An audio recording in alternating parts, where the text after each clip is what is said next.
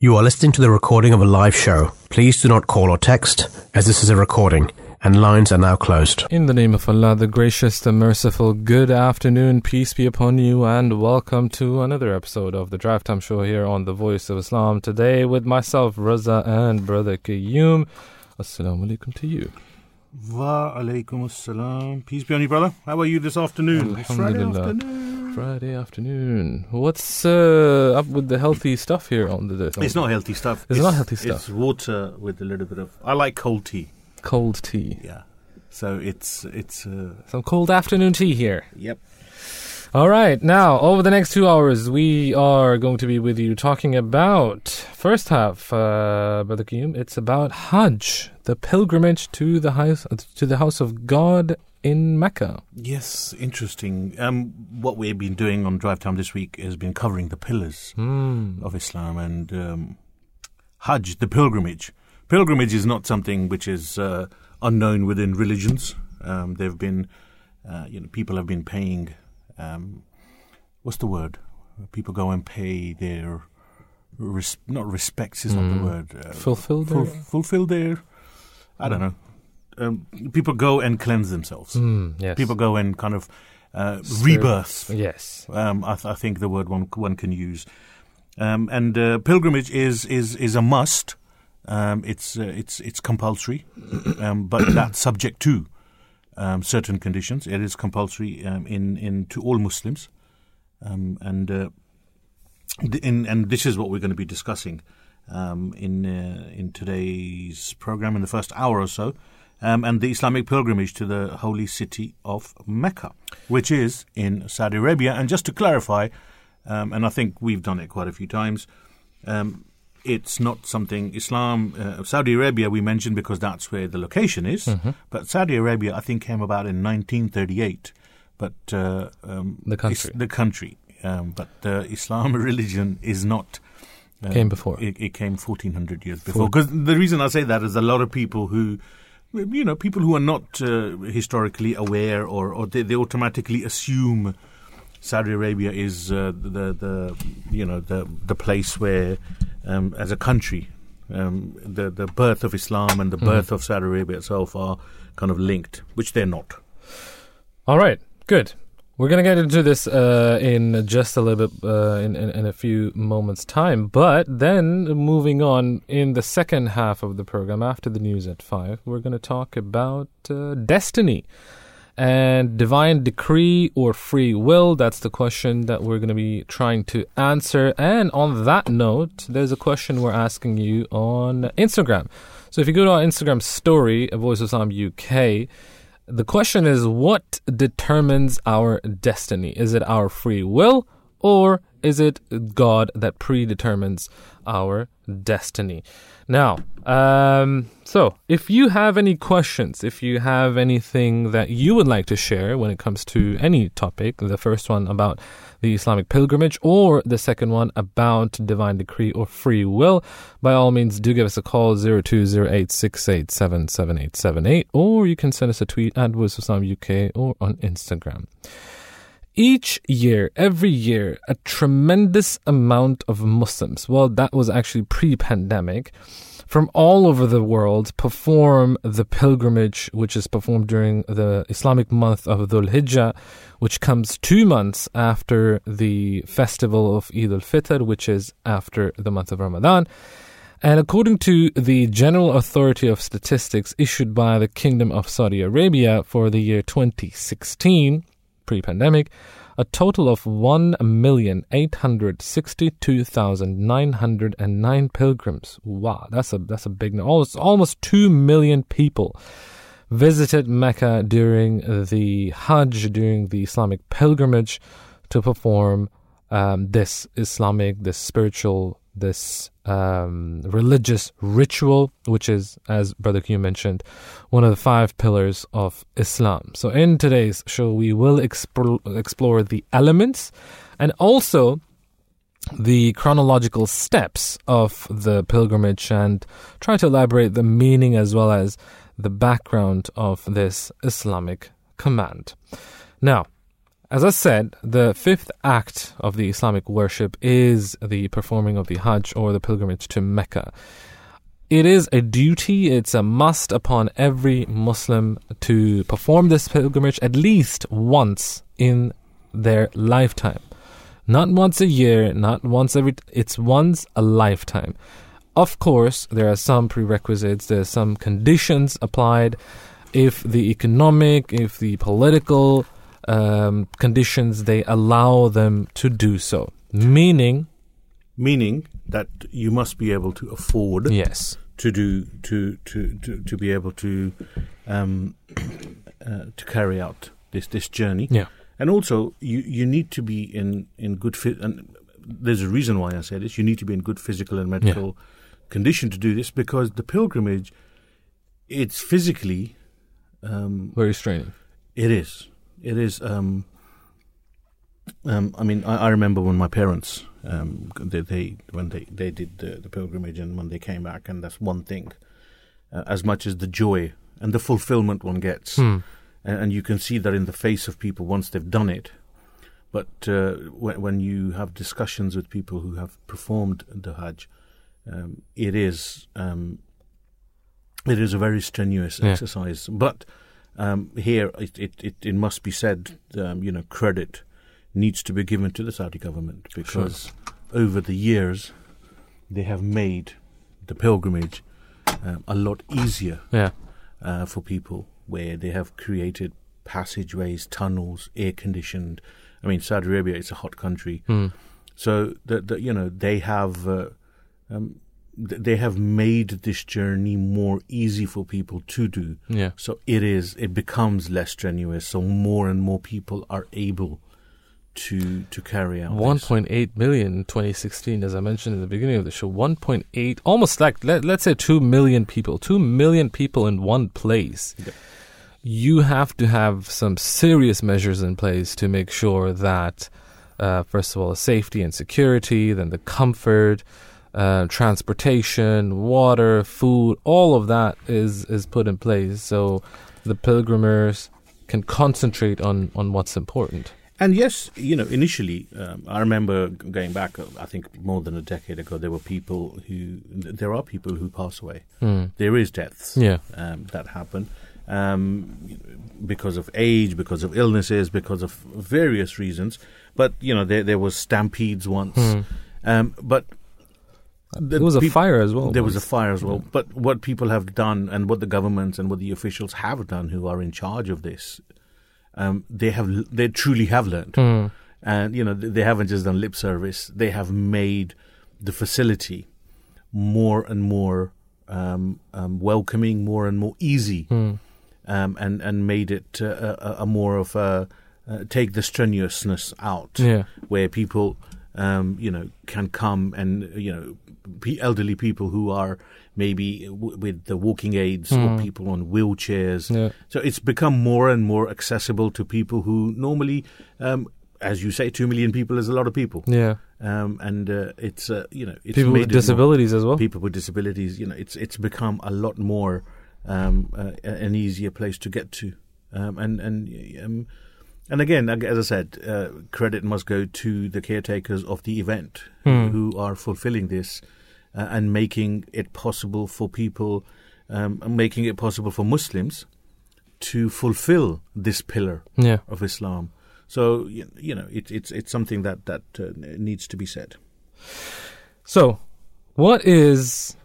We're going to mention a few main points here um, that I think even if you are um, not a Muslim, you probably have seen them, you probably have heard about them, but you probably are not aware of the details of these things. Let's start off with the main, maybe the, like the focal point of this pilgrimage, which is the Kaaba. Now, the Kaaba is that black cube in the midst of the sacred mosque in uh, Mecca, where you will see these millions and millions and millions of people um, walking around it. They're trying to get as close to the Kaaba as possible.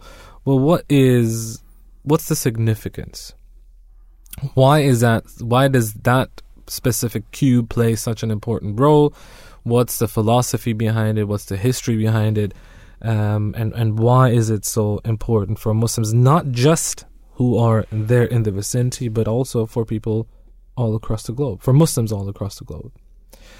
We believe, Muslims believe, that this was, as mentioned in the Holy Quran, the first house for built for the worship of God Almighty.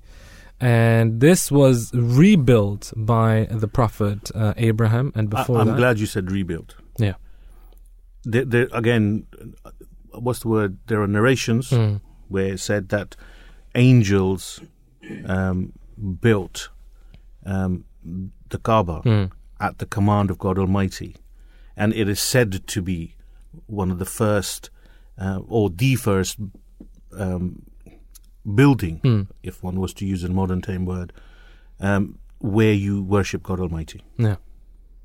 So it goes back all the way, well, according To to, Prophet this Adam. one, to Prophet, to Prophet Adam. Adam, but um, over over the years, Hmm. um, the you know because of uh, disasters, because of weathers and Yeah, climates, it, it it the, the the building diminished, and then they say again when uh, at the time of Prophet Noah, the flood um, completely it it lost.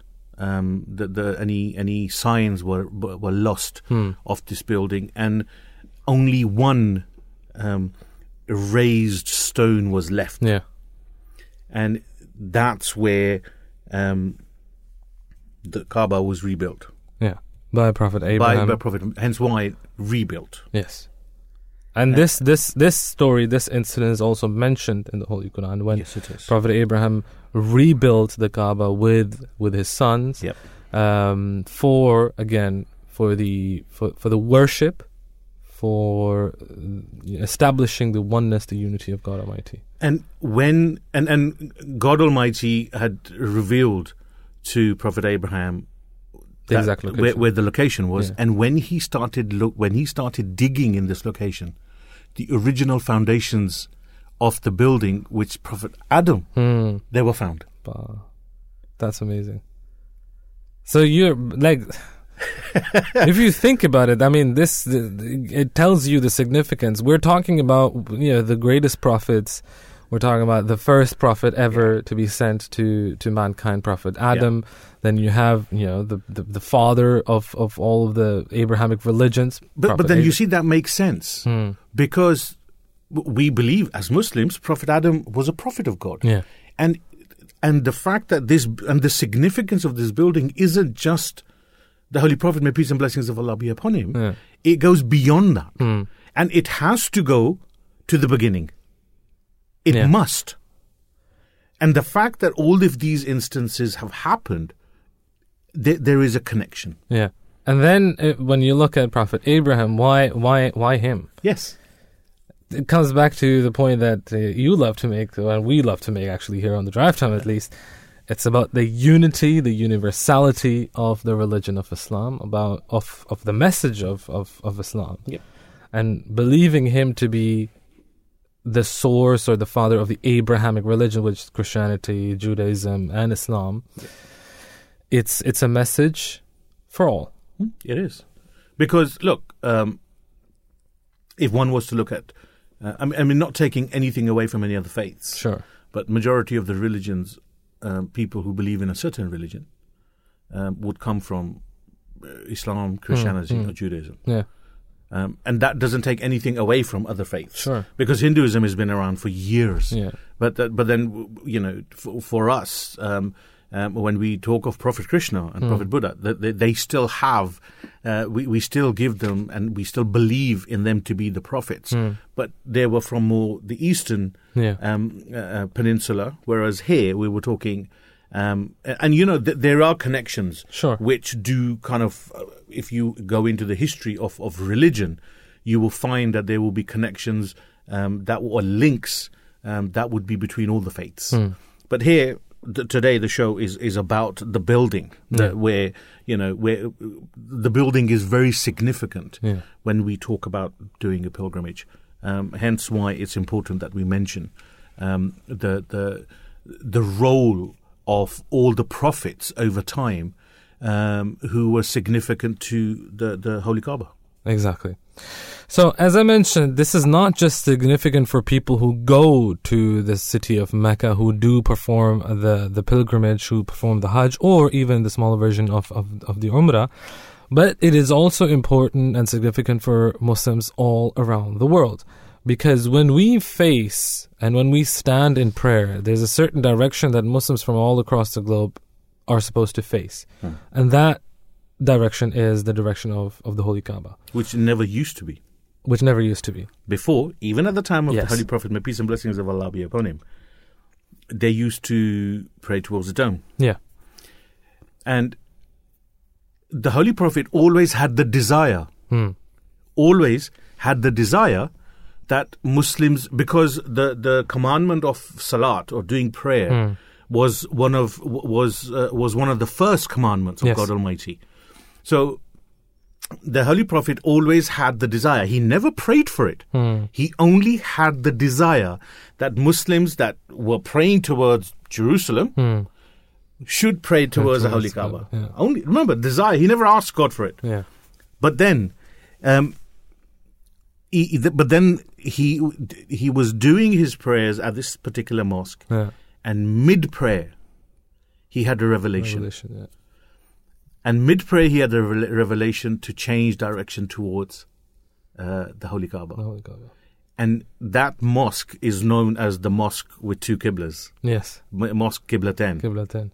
And this historic took, to, and, and it used to be called Bani Salma, the Mosque of Bani Salma, and is now known as the Mosque with two, two, two, two Qiblas. And this, this, this, this um, little narration and this, this small tale I've told you is backed with, uh, you know, this event that I've told you about. It's actually chronicled in the Holy Quran in chapter 2, verse 145, where it says, Verily, we see thee turning thy face often to heaven. Surely then will will we make thee turn to the Qibla which thou likest.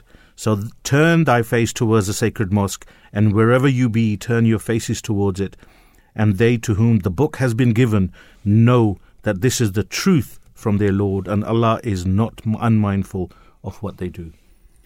I mean, you know, uh, again, we've so many times we've said the holy, the, the, the holy book, the Holy Quran, is word of God Almighty, and the embodiment of the Holy Quran is the Holy Prophet, may peace and blessings of Allah be upon him. And this, this itself, where you know a desire by the Holy Prophet, you know, was was to um, um, was to to face towards the, the Holy Kaaba, and God Almighty, um, um, you know, kind of fulfilled His desire without him having to ask, and then and and mentioned it, and it's mentioned in the Holy Quran in chapter two, um, verse one four five. Again, it it the, the point of this is to show the significance um, to the Muslims of uh, of the holy of the holy Kaaba, and and why so many Muslims, not in hundreds, not in 1000s in millions, uh, and you know some people pray all their lives to enable them. May God enable them in in a, you know physically and mentally and, and, and financially to be able to carry this this uh, this journey out once in a lifetime.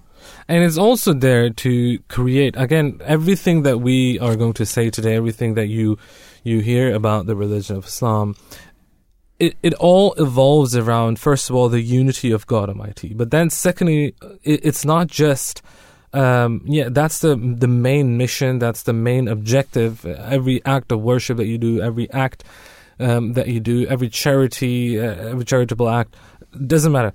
But it, apart from that, there's also one point to unite not just you in the worship of God Almighty, but you as as a Muslim, as, as a brotherhood, as as a nation, as as mankind.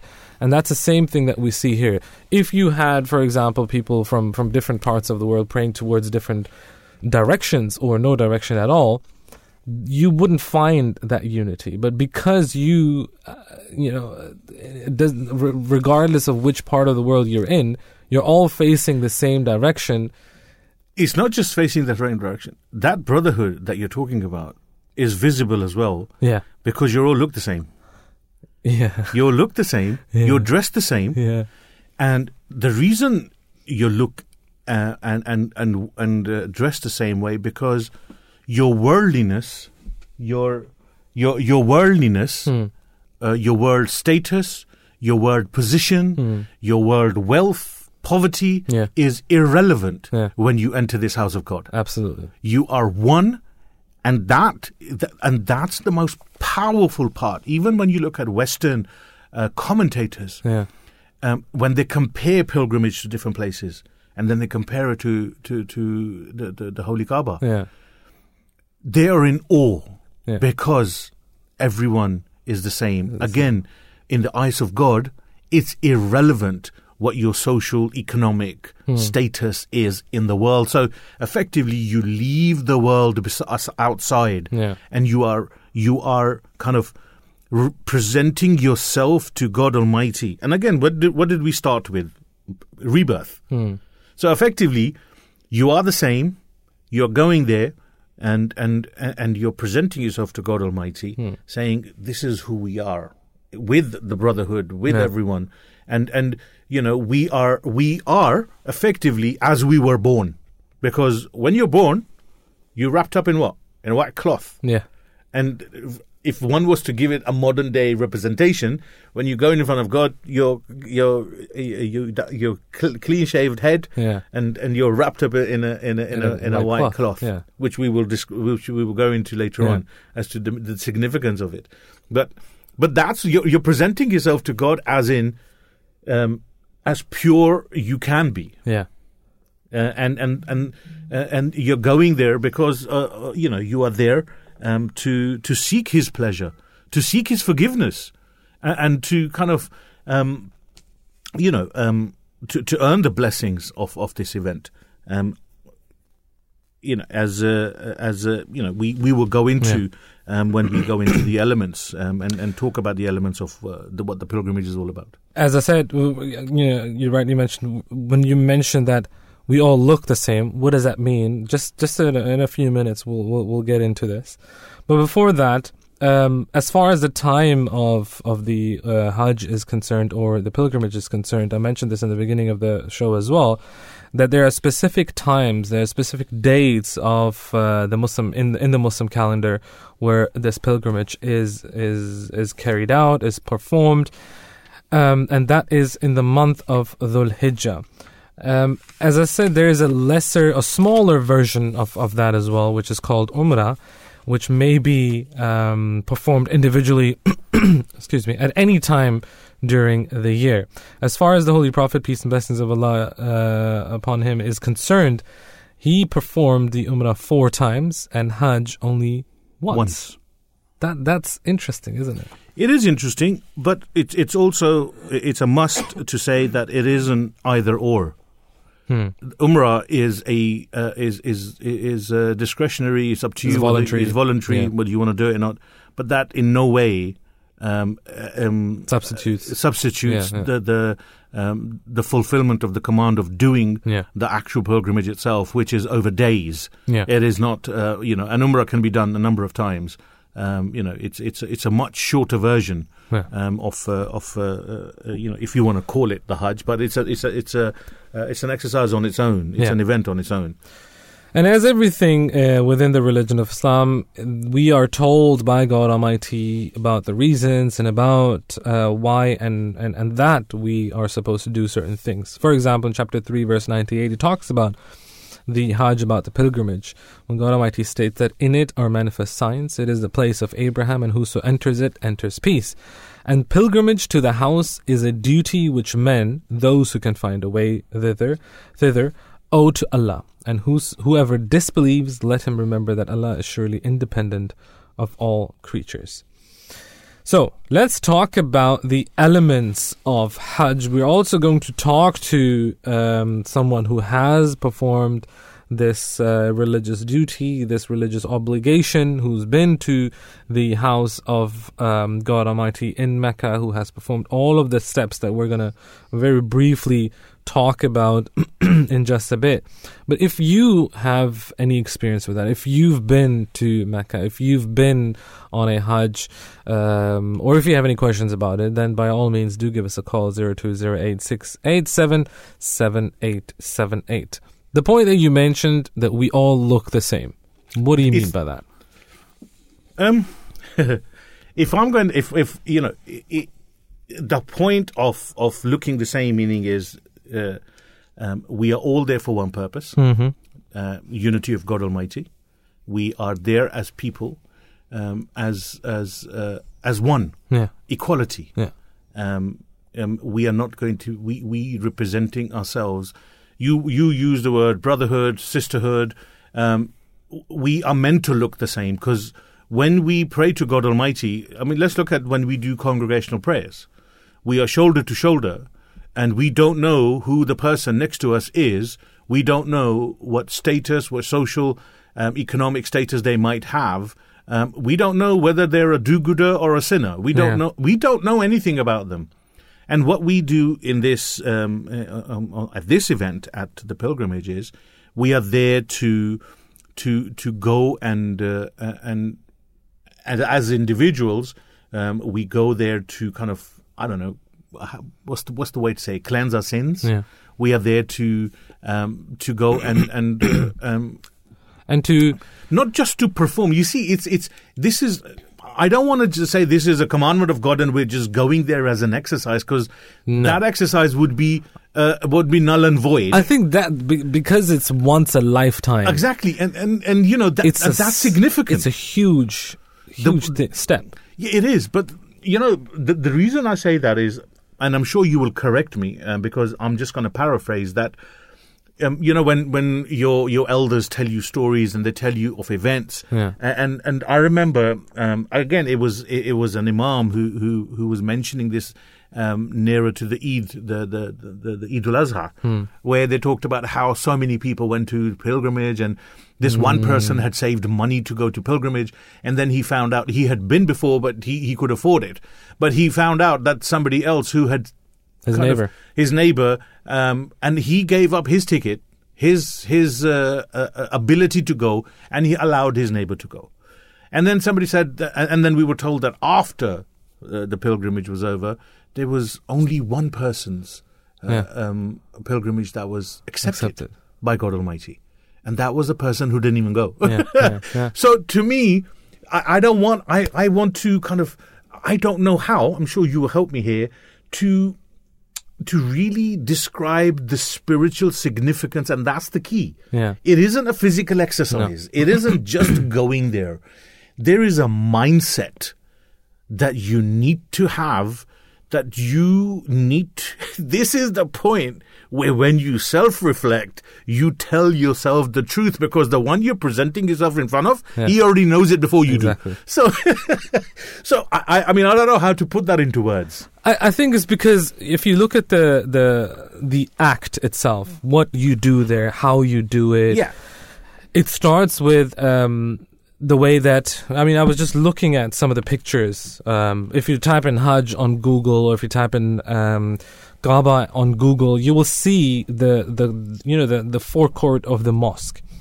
What you will notice it uh, is that you will see ninety nine percent of the people dressed in a certain color, yep white white. yep So that's that's the majority of the color that you will see. It's all going around, and there's perfect circles around the the the Kaaba, and they're all walking in unison.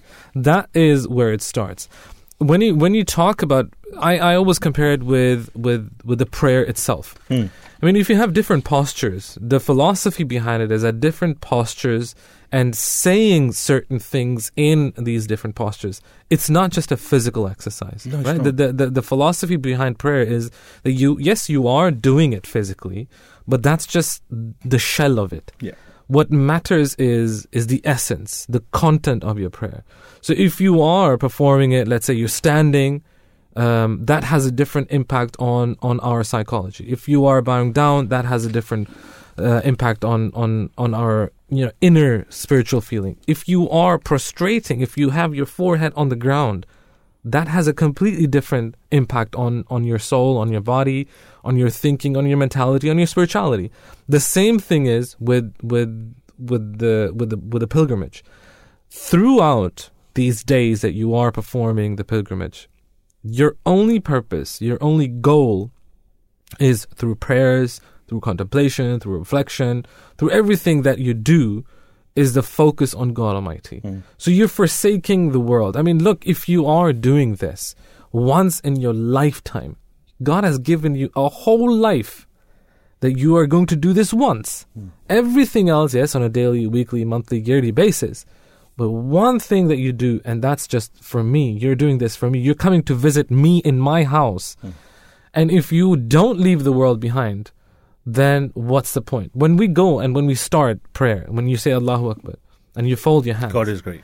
God is great, and you're standing in prayer, the the Holy Prophet peace and blessings of Allah be upon him, when he was asked about how how like what's how do you imagine that, hmm. and he tried to explain it in the way that when you stand in front of God Almighty, when you stand in prayer, imagine that you are in front of God, you, you, that you can see God Almighty. Difficult to do, but if you cannot do that, most people cannot. Then imagine that God is seeing you. That means that you have entered His court. You have forsaken the world. The world is, is, is something which doesn't exist.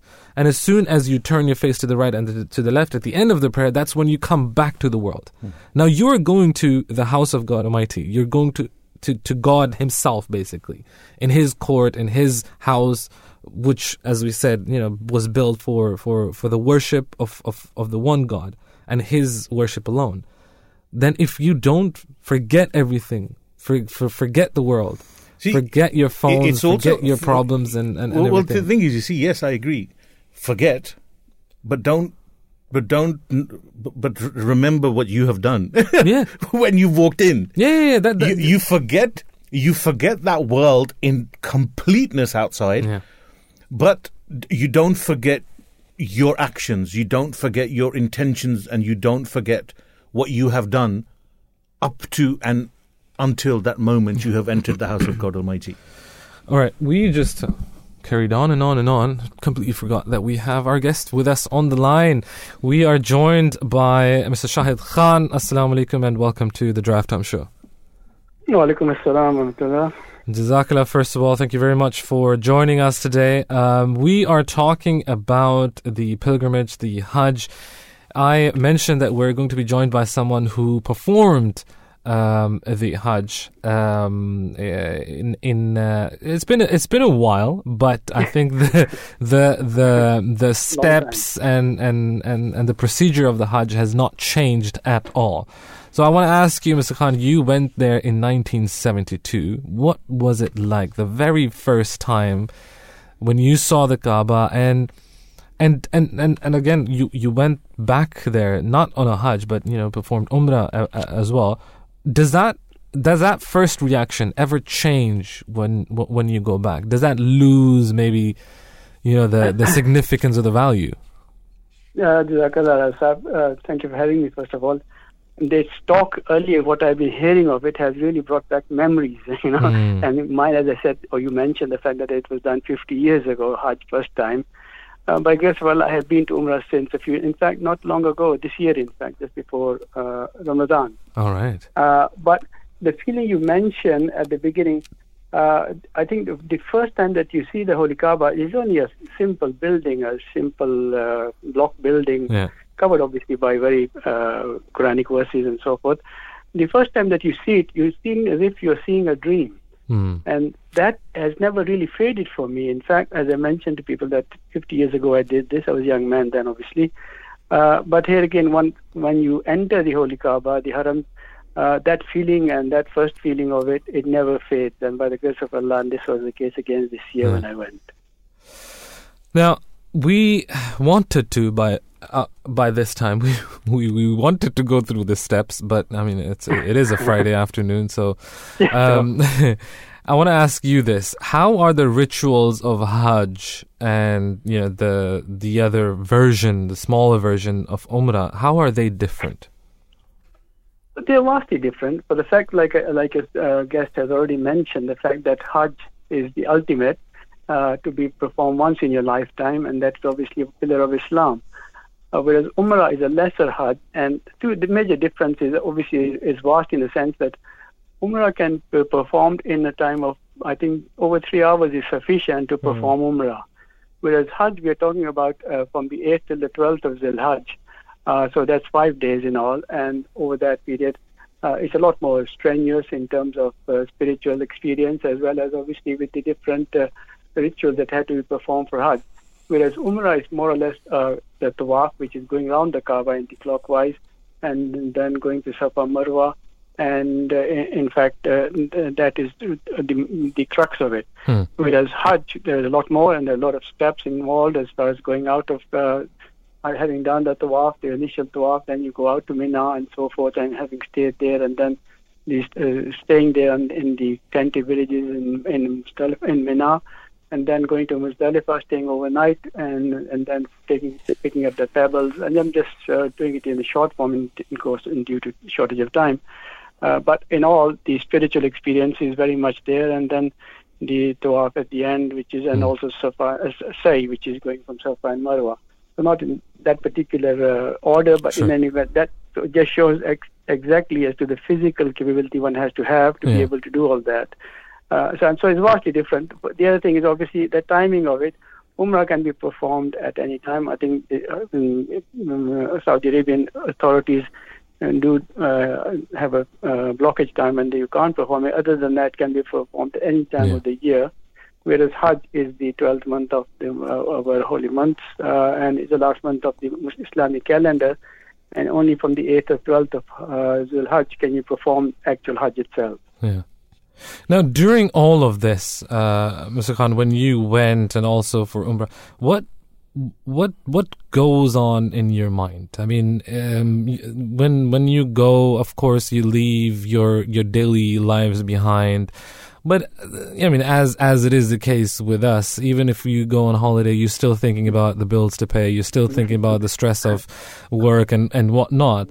Um, how difficult or how easy is it to to switch all of that off? Because just before we took you on, we we, we spoke and Brother Kiyum was talking about the the spiritual significance of it, not just the the, the physical act of, of Indeed. doing doing these things. Well, right. well, the physic, the spiritual is the the whole point is to go there to kind of spiritually cleanse Yeah, yourself. yeah, yeah. Absolutely. I mean, it's intertwined. I mean, you you, you hit the head uh, the nail on the head with the fact that you can't separate the two between the physical as well as the spiritual side, which obviously both are in, intertwined.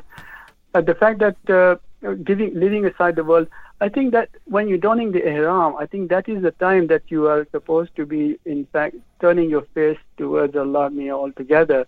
Like you mentioned, one has to block off, like in prayers. I'm sure that when we do salat, Hmm. we have to, when the first salat is, uh, Allah, first takbir is said, one has to turn towards, and even then, obviously, there, there is that co- uh, concept or thinking of other things as well, but one has to block those off, and this is the time when one feels that when you have people around you in the same sort of mode as well, that helps you a lot. And that ihram, the donning of the ihram, when you put on the ihram, and then the actual uh, uh, uh, niyat is actually that is the time when you try to do that and, and cut yourself from the world. And this, in fact, over the course of days in Hajj, I found that this to be the case. Many people around you, and when you're performing, uh, saying the talbiyah, which is the, the meaning of which is quite significant, says, "Here I am, O Allah, here I am, here I am. Thou has no part associate."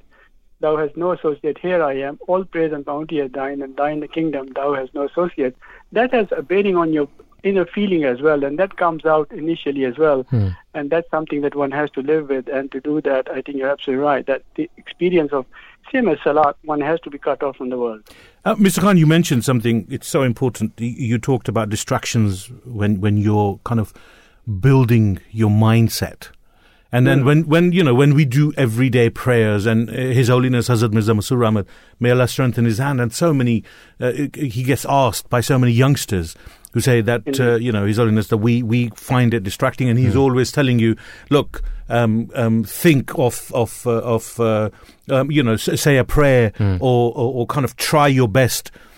I, my question is not everyday salat, but when you were actually performing Hajj, isn't the aura of the place so um, Overwhelming. i- i- it's so it's so overwhelming that you don't have chance to you don't have that uh, i mean um, it's a question i'm asking because I, I haven't done it yet but sure. that that you don't get distracted you, you're so you're so engulfed into that moment You're absolutely right. I mean, this is far in excess. I mean, I'm sure that a lot of us have been to Qadian for that matter, or Yes. for that matter. And the whole situation, I found that this is a bit more than a hundred times more, perhaps, in, uh, when you're in the haram. That surroundings of it also binds you towards the fact that, like you said previously, that when you're offering prayer, that you're seeing as if you are standing in front of Allah Mia, and the same if you're not able to do that, He's watching you. So this is a situation like that, and this is, in fact, the inner feeling that one has to inculcate as well, even if one is not in a mode that one has to do. But uh, you're absolutely right. The fact that the Holy Prophet, we are also in surroundings of the birth of the Holy Prophet. That's Uh, yeah. in On top of which that, we- yeah. Yeah, all the times have changed, and we find see these glitzy buildings and so forth, and the uh, fast food shops and things like that. Obviously, distract you, no doubt, when you're outside the haram. But one has to think in terms of that, and that experience one has to be inbuilt as well. In fact, one has to build towards that when you're going. It's not just like any other experience or a holiday that one is going Mm. to. And you mentioned the fact it's just going through physical, physical uh, uh, ritual. It's not that. It's a bit more, a lot, bit more, a lot more than the spiritual side of it is has to be thought of at that time. On a, on a personal, I want to ask you because again, 50 years, a lot has changed. You mentioned all of these shops and these buildings and these high-rise buildings that have just you know um, appeared out of nowhere. Uh, one might think. How how was it 50 years ago? I mean, how many people right now? 2016 you Well- mentioned was like 1.8 million people. How how was it at that time? And and what was well, that uh, like? let me put it let me put it uh, into context. When we went in this when, when I went into Hajj in 1972, we in fact my, I had two of my three of my brothers with me at the time, and we did not even have a hotel that we had booked into. Our mother was actually staying in a boarding uh, called a dormitory, in fact. And what little luggage we had was left with them, and the, most of it, well, all of our time, apart from something we were with her in in her uh, dormitory, Hmm. was spent in the haram in, in terms of uh, when we were in Makkah. So other than that, when we're outside, obviously there, was tenting cities in Mina and Muzdalifah and so forth outside in the open. So as far as that is concerned, there's a vast, it's a vast, vast difference in terms of the buildings and so forth Yeah. that has sprung up, uh, sprung up since. And uh, but uh, one has to go with uh, times have changed, and Sure. obviously there's a lot more. There are a lot more uh, facilities available, which perhaps were not there at the time. Uh, and like was mentioned earlier, that at times in the past we used to hear of fathers and forefathers when they went, uh, some of them did not return, and this was the case a long time ago. But nowadays the facilities are much much better. I mean, it's not that one says that not there are no difficulties. Obviously, Hajj is a very very big uh, event, and it has its difficulties uh, attached to that. Wonderful, Mr. Khan. Lastly, from my side, I want to ask you um, if somebody is thinking of going to Hajj, what would you advise? What would you say to someone like that? I think one thing is for sure. Well, I did Hajj first time when I was 20. Let's put it that way. But one should not leave it too late in the sense that one, everybody thinks that oh, we should not perform Hajj when uh, we should only perform it at a later stages of our lives. It becomes much more difficult in terms of when there are facilities available of wheelchairs and so forth and all the rest of it. But it's not the same, and I think people do find out that. Uh, the more physically fit they are, they're able to perform these uh, rituals, and uh, the experience of Hajj is much more beneficial, I would say, and also something that they would uh, cherish much more later in life. So I think one big thing is don't leave it too late, and then also uh, plan ahead because nowadays obviously COVID has taken toll on us on us all. Uh, but nevertheless, facilities are available. It's a lot more expensive. I'm not sure. I'm not saying it's a cheap event now, uh, but also in terms of uh, look up beforehand something that I didn't know. There weren't facilities at the time. I must mention that the book of the uh, that actually made me do Hajj was uh, Zafrullah Khan Radiyallahu anhu's book Pilgrimage to the House of Allah. If anybody has read this book, I'd be surprised if they don't go to perform Hajj. Wonderful. Mr. Shahid Khan, thank you very much for, for sharing uh, your uh, experience with us. It was an absolute pleasure to have you on. Jazakallah. Assalamu alaikum. Thank you for having me. On. You know, um, it, it just it just a thought come to mind when you were talking. Uh, it's when you're doing salat. It's you, you, and uh, Mr. Khan said it as well, and you mentioned it earlier that you know you you you think you create or you get your mind to think that you're seeing God. Hmm. Well, that's just a salat. But when you go to Hajj, you're like, you're in my house. I'm not, uh, you're like, you know, I'm in my house and I'm doing salat. Yeah. But when I'm at Hajj, it's that like, Yeah. well, no, you don't need to. You don't need to picture. No, it's there. Yeah.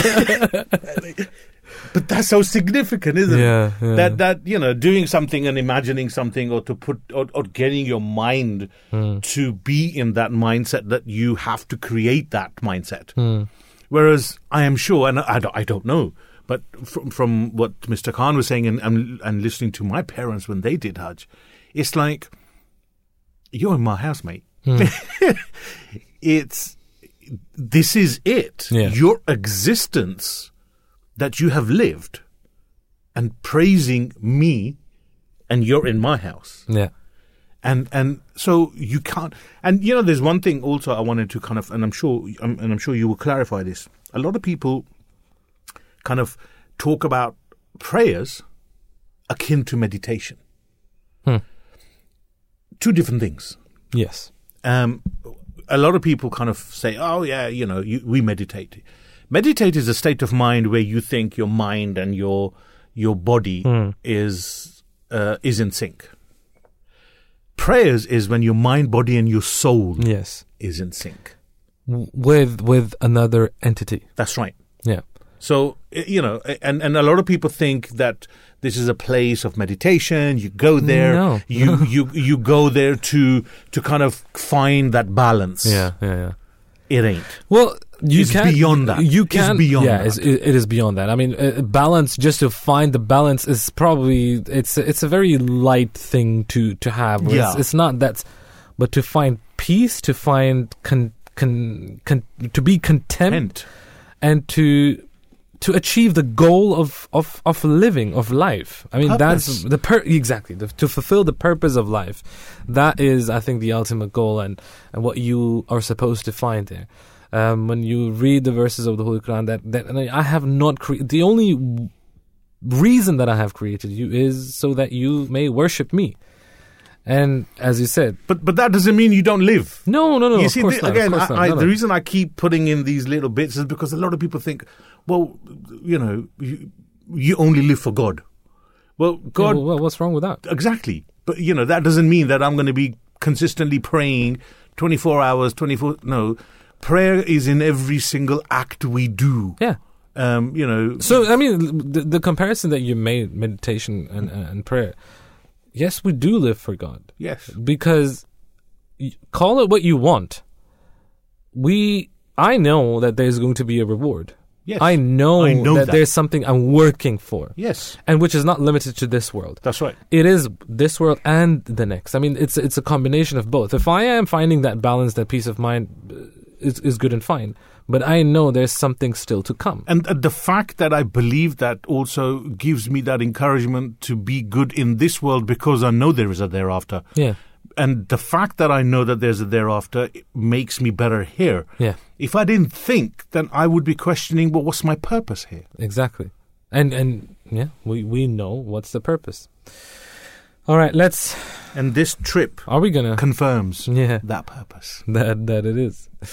So, let's uh I think we we should we should run through the steps. What you do you go, think? Go for yeah. it. Go for it. Go for it. All right. We're going to start off first of all, the pilgrim or the the person performing the pilgrimage. The first thing that you do is to get yourself into that mind, that state of yes, this is the beginning of it. This is where it starts. You need to change your outfit. So everyone who goes to the pilgrimage um, enters into the state of ihram by wearing only two seamless white sheets. And this is done by the pilgrims when they reach a certain designated place close to Mecca. So, depending on which direction you're coming from, they have these designated places that at that time you change into these two seemingly seamless white sheets. Um, and then you will have these millions of people looking exactly the same, um, uh, you know, like their brothers and sisters from around the world. Then, secondly, the pilgrimage says the talbiyah. Mr. Shahid Khan, he referred to that.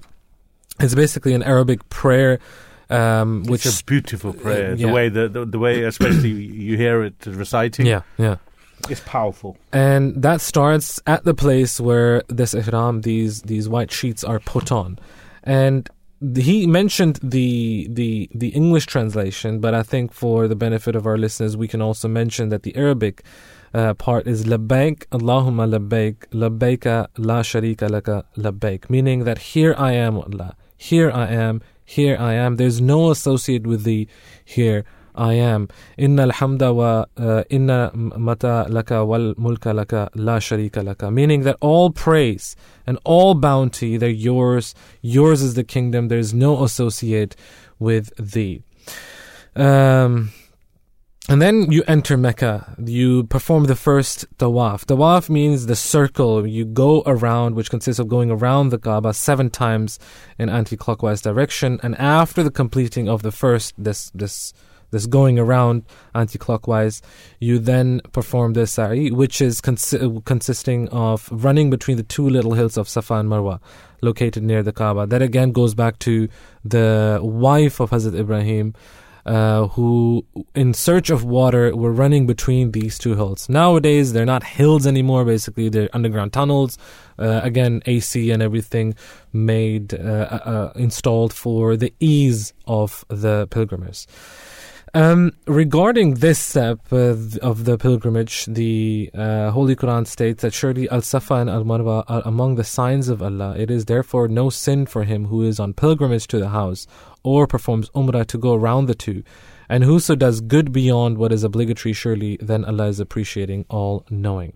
After that, you go to the um, uh, you go to Mina, which is a plain located about four miles east of Mecca, and so you spend the night there. Next day, before continuing with the further steps of the pilgrimage, which is to be performed in about 10 days, we want to have a close look at the history and background of the Islamic acts of worship. Very, very briefly, imagine we already said that actually to, to, to stand in front of God Almighty, to cut off from the world, and to make sure that you perform every act just and just and solely for the pleasure of God Almighty. So, next day after the uh, plain of Mina, you leave, leave for the valley of Arafat, which is located nine miles southeast of Mecca. You arrive there in the early afternoon, say the combined prayers Zuhr and Asr, which is the afternoon prayers, and listen to a sermon, a sermon given by the Imam. And then you stay in the plain of Arafat only till sunset. This is the same plain where the Holy Prophet, peace and blessings of Allah be upon him, delivered his farewell sermon at the only Hajj that he performed. There's a few more steps that we want to go through quickly after we have listened to the news, and then unfortunately, we're going to have to move on to the second topic. Look at this. Friday never disappoints. Never. You're listening to the Drive Time Show here on the Voice of Islam. We're talking about the Islamic pilgrimage, the uh, uh, the Hajj to the House of Mecca, and the few steps that we have left. We're going to go through after the news uh, coming up now. Stay with us. You are listening to the recording of a live show. Please do not call or text, as this is a recording and lines are now closed. لبيك اللهم لبيك لبيك لا شريك لك لبيك إن الحمد والنعمة لك والملك لا شريك لك These are the words that you will hear constantly throughout the uh, performing of the Hajj, the pilgrimage, that here I am, O Allah, here I am, here I am, you have no partner, here I am, verily all praise and blessings are yours, and all sovereignty you have no partner. And it's not just the, the words that you repeat, but you, again, what we said that this is your house, here I am, you're in my court, you're in my house, to envision yourself that you are literally in standing in front of God Almighty. This is the place where the Holy Prophet, peace and blessings of Allah be upon him, was born. This is the place where the last book, the last divine guidance for mankind was revealed. This is where his prophet, his most beloved, walked on a daily basis, and this is the first house built for the pilgrim uh, for, for for the worship of God Almighty. Now we went uh, through the steps very quickly. There's a few more that we want to go through after the sermon, after the the the the night that you or the day that you spend in the plain of Arafat. After sunset, the pilgrims they leave uh, Arafat and they come to a place called Muzdalifah. Now, in the Holy Quran, this place is referred to uh, as well. Uh, the which is the sacred monument, and uh, on reaching Muzdalifah, the pilgrims they or the pilgrims say their combined Maghrib and Isha prayers and spend the night there. Now, in the morning, after saying the Fajr prayer, the early morning prayer, the pilgrims then return to Mina once again, and they reach Mina on the tenth day of Dhul Hijjah. So we have ten days where this is ongoing, and which is the busiest day of all of the 10 days. The first ceremony that is performed at Mina is the throwing of small stones. Um, uh, you know, it's it's symbolically basic. You're stoning the the the the um, the, the devil or Satan, um, and then you move on. After the tenth day of Zulhijjah is also the day when pilgrims uh, they sacrifice their animal, and then you have the day uh, celebrating um, all over the Muslim world as the festive day of Eid al-Adha. And after performing the sacrifice, they have then to shave their heads. Again, you don't have to go full on, you know, with a razor blade, but you know, have your hair clipped, uh, shave them a little bit, uh, just to to to to make sure that you perform this part of the set of the of the of the pilgrimage as well. And after this, you emerge from the state of ihram, meaning the the the white two sheets that you put on on the first day you can take those off and then go back to your everyday clothes. In today's show, we have talked about the pilgrimage. Um, and just to conclude, it's every, every Muslim, every believing Muslim's desire to fulfill this commandment in their lifetime and to see the holy places where the roots of Islam and where the Holy Prophet, may peace and blessings of Allah be upon him, has spent his life. Finally, the pilgrimage is a way of purifying ourselves and reconnecting with Allah through prayers and worship.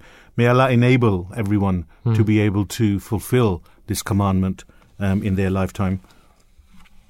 Um, I think uh, that's that's all we can really say about sure, yeah. this this this pillar of Islam. We're going to take a very quick break. When we come back, we're going to go on to destiny, divine decree of the free will. We're going to be right back after some very brief messages.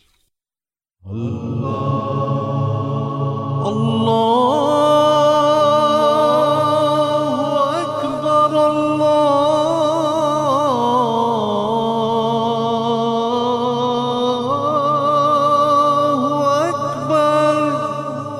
You're listening to the Voice of Islam Radio, broadcasting on DAB and via the internet 24 hours a day.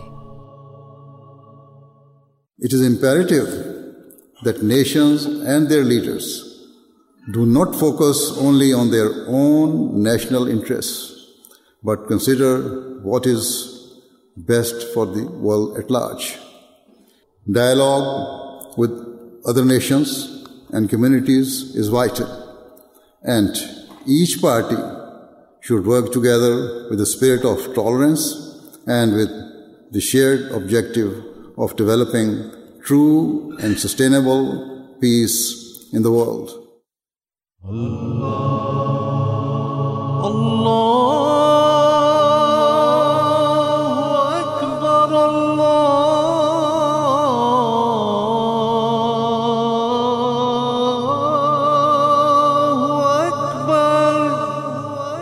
Listening to the Voice of Islam Radio, broadcasting on DAB and via the internet 24 hours a day. Assalamu alaikum. May the peace and blessings of God Almighty be upon you all. Thank you very much for staying with us and welcome back to the Drive Time Show. In this part of the program, we are going to talk about the belief in divine decree or Allah's God's will. It's a very interesting topic because people have different takes on it. The Muslim believe that the divine decree controls the outcome of all actions in this universe, which also explains that as a universal law of God Almighty, uh, it's working through the whole of creation, extending throughout the universe. In chapter 13, verse 40, God Almighty states, Allah effaces what He wills and established what He wills, and with Him is the source of all commandments. So God alone knows the root cause of all commandments or the wisdom underlying them. And those commandments are based on divine attributes. So the source of the law lies only with God. The Holy Quran further states, um, Every decree of God shall certainly come to pass. Chapter 54, verse 4. In this verse, God Almighty lets us know about the certainty of His decree or His will. And the concept of destiny being predetermined by God Almighty has been subject to endless philosophical and religious debate over the centuries. And this concept is not only found in Islamic religion, but is also found in other beliefs and some.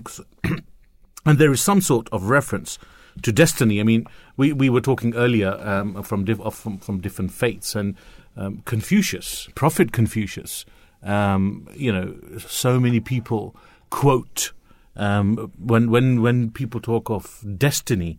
Um, I have in in the world we live in, and, and, and when I even amongst friends of mine, um, they they quote Prophet Confucius so much um, on on uh, on this particular topic. Yeah. Um, Prophet Krishna, Yeah. um, and you know, I, it, it it it just takes me back to Buddha. um, exactly. Prophet Buddha, Yeah. Um, you know, this takes me back to Review of Religion. And I remember the old, uh, the publication of Review of Religions, the last page of Review always used to be these quotes quote, from all these different prophets, including Prophet Buddha, Prophet Krishna, Prophet uh, Prophet Confucius, and Prophet Abraham, Prophet Muhammad, may peace and blessings of Allah be upon him. And you know, it it, it you know it, it just kind of triggered that memory for Yeah. me. Now, one commonly spread belief is that everything big or small is predetermined by God and that man has no influence or control over anything. It is a quite popular belief with some cryptic sects of Sufism, and they believe that everything humans do is controlled by a grand plan which only God is aware of. You might have heard this expression as well. Oh, that's God's plan. God's plan, God's plan. This is what God has intended. It's all already written down. Another contrary belief is that of free will or choice, that destiny does not play a role in our life at all. Nothing is determined. We decide everything for ourselves. We decide which path we take. We decide where we end up at the end of the day. However, one can easily figure out that these views are rather problematic, especially when it comes to being rewarded or being punished for one's deeds by God Almighty. In chapter 28, v- 28, verse 85, we find that he who does a good deed shall have better reward than that, and as for him who does an evil deed, those who do evil deeds shall not be rewarded, but according to what they did. According to which, a human is responsible, we are responsible for our deeds, and will eventually be rewarded or punished depending on what we do. In the Islamic teachings, we do not find evidence which may indicate that each person's life is preordained or that he has no option in choosing between right and wrong or good and bad. You go back all the way. But you see, everything. I mean, I'm listening to what you're saying, and I'm thinking, people believe this. But, yeah. but then, if yeah. if I don't have the option of choosing what I do, then why am I here? How am I? Why here? have I been talking about the first hour about going in front of God Yeah. and facing what I have You done see, I have a choice. about the choices I can talk have about the topic, or like we uh, do every Friday, we, we talk go about off on tangents. Yeah, we go off. I was about to say, you know, we haven't gone off on a tangent this week yet. So we do have a choice. And I think to understand this, um, uh, we're going to talk to Imam Sabahat in just in just a minute as well. I'm I'm sure he can he can explain this way better than yes, us together combined. Um, but to, to, we we are not saying that uh, religion. I'm I'm taking religion for now, okay? Specifically, with the religion of Islam, but religion in general. Hmm. That religion um, stands for or or or um, says that you don't have free will. God is there, Yeah. but with God, that you don't have free will. It's all decided already. No, but You then- don't have a choice. Well, you can't add Islam. But then, but then I would question that, and I would hmm. say that's what Islam. That's not what Islam says. no. And so, so religion. So what you're saying is, religion accept Islam. But then I don't look at Islam as religion. Islam is a way of life. Yeah. you see, because a religion is part of your Yeah. way of life. yeah, yeah, yeah. But Islam is all about. Well, it's, it's clear. Chapter what? Chapter two, verse two five seven. There shall be no compulsion in matters of faith. Yeah. Now, that is God Almighty saying it. Well, if God Almighty is saying that, and then somebody else is saying, well, it's preordained, Yeah. well, God wouldn't be God if he's contradicting himself, is it? Yeah. And then God- he also said, "For you, your religion. For me, my religion. Yeah, exactly. You choose. It's so, up to you. You know, and people forget that. Hmm. A lot of people quote God Yeah. on things God has never spoken about. No. No. because the easy solution is, oh, go, what did you say? Um, what do people say? Uh, God, uh, um, this is what God wanted. I Yeah. leave it in the hands of God. Yeah. Yeah. God's plan. God's plan. That's it. That's it. And and but rationally speaking, we know that you can't have two gods No.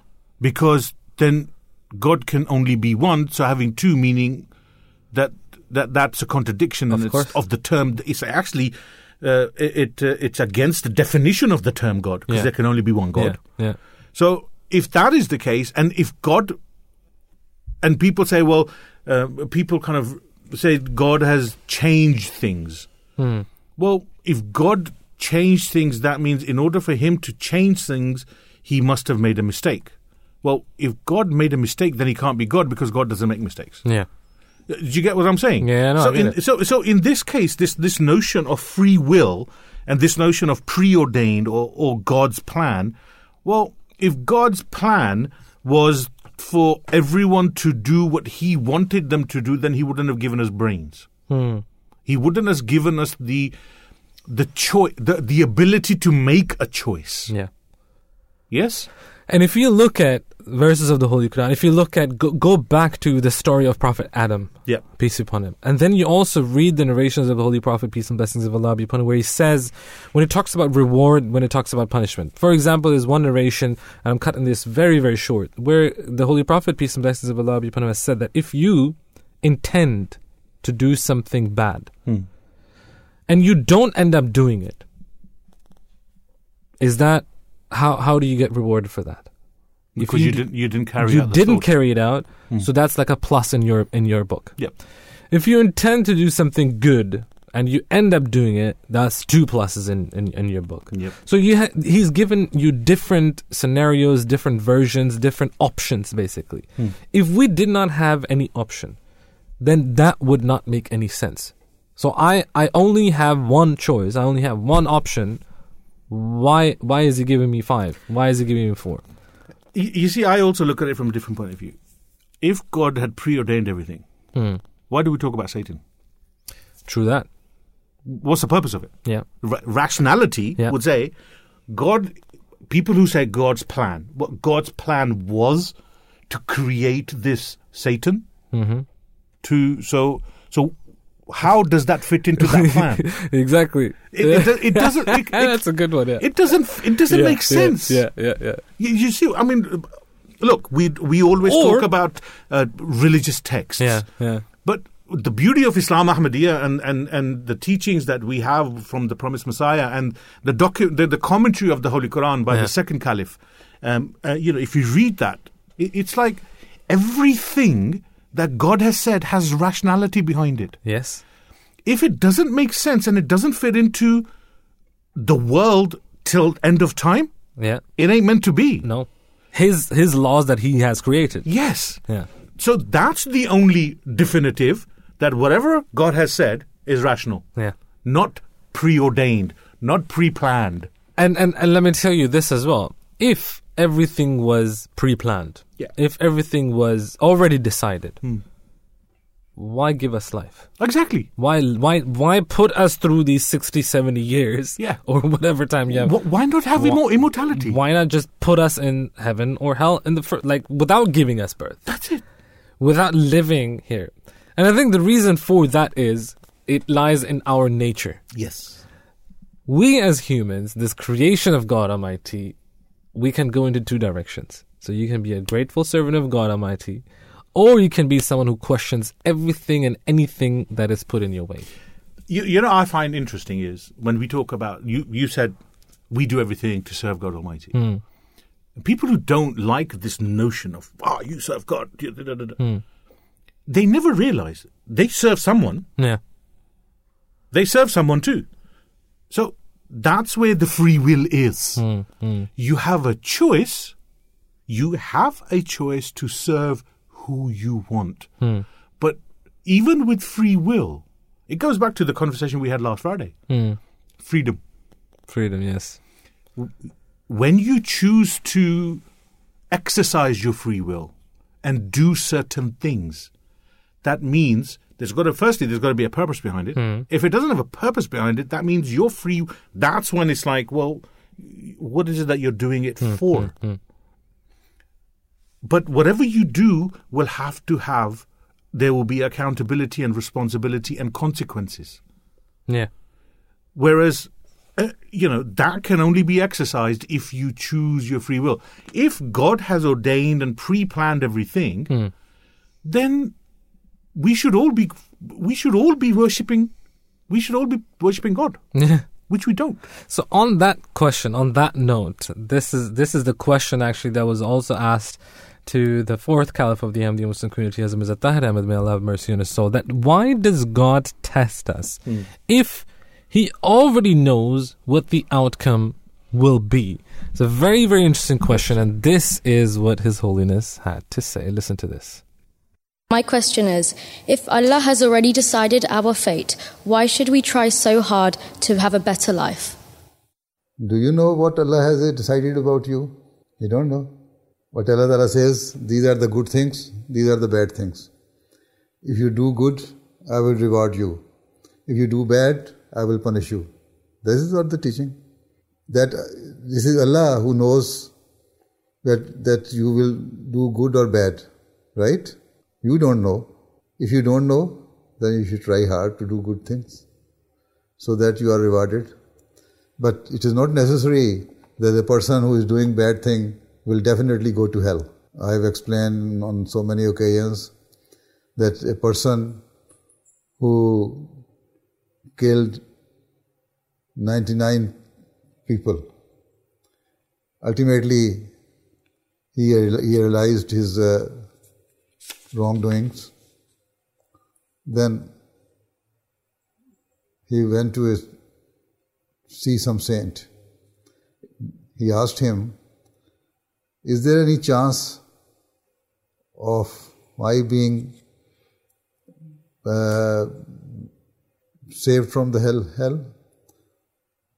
Or is there any chance for me to get the prayer of Allah Ta'ala? That saint says, No, no chance, no hope. He said, Okay, I have already killed 99 people, okay, another person. He killed that saint as well, making 100. Then somebody told him, This is the hadith, the Holy Prophet said. Then he went, somebody, he met somebody, and that person told him that yes, there is a person in far off place. So if you go to him, he can uh, t- tell you how to save yourself from the punishment of hell. Why, when he was going to that person, just on the way, he died. When he died, the angel of paradise and hell came. The angel from the paradise was saying that since he was going to towards the place where he could be saved from the punishment of hell, so I, this is why I'm going to take him to heaven. The, the angel of the hell said no. He had already committed so many sins, so there's no way for him to go to heaven. Ultimately, they decided that okay, now we measure the distance. If he is nearer to that place where he was going, then the angel of the heaven will take him to the heaven. And if the distance is, he has not traveled the distance, far, much distance from the place he was, he started his journey, then he will be taken to hell. So, Allah Ta'ala planned in such a way that the distance he was going towards uh, became nearer to that person's body. And, and they decided that the person will be taken to heaven. So in this way Allah Ta'ala, you see Allah Ta'ala says, I am, my mercy encompasses everything. Eh? So, Allah Ta'ala is all merciful, ever merciful. We don't know. You see, even this example shows that the person who has committed so many heinous sins, despite that, he was sent to heaven because of the mercy of Allah Ta'ala. So, how can we say that because we don't know our fate and Allah Ta'ala has decided, Allah Ta'ala knew that he, this person will commit so many sins and he will um, he will murder so many people. But ultimately if he repent, tries to repent i will send him to the heaven to the paradise. So our job is just to do good deeds. We don't know our fate. Allah knows it. And Allah has told us that these are the good things, these are the bad things. If you do good things, I will definitely reward you. And if you are only absorbed in doing bad things, then you may go to hell. But if Allah mercy, if you have done something good at the end, Allah mercy can take you to heaven. Okay? So it is Allah's mercy. We cannot decide. If you are going to decide that, okay, our fate is already written, but whenever, whether we do good or bad, we, Allah knows that we are going to hell, so then definitely you will go to hell if you are not expecting good thing from Allah Ta'ala. So if you seek Allah's mercy all the time, Allah Ta'ala will forgive you.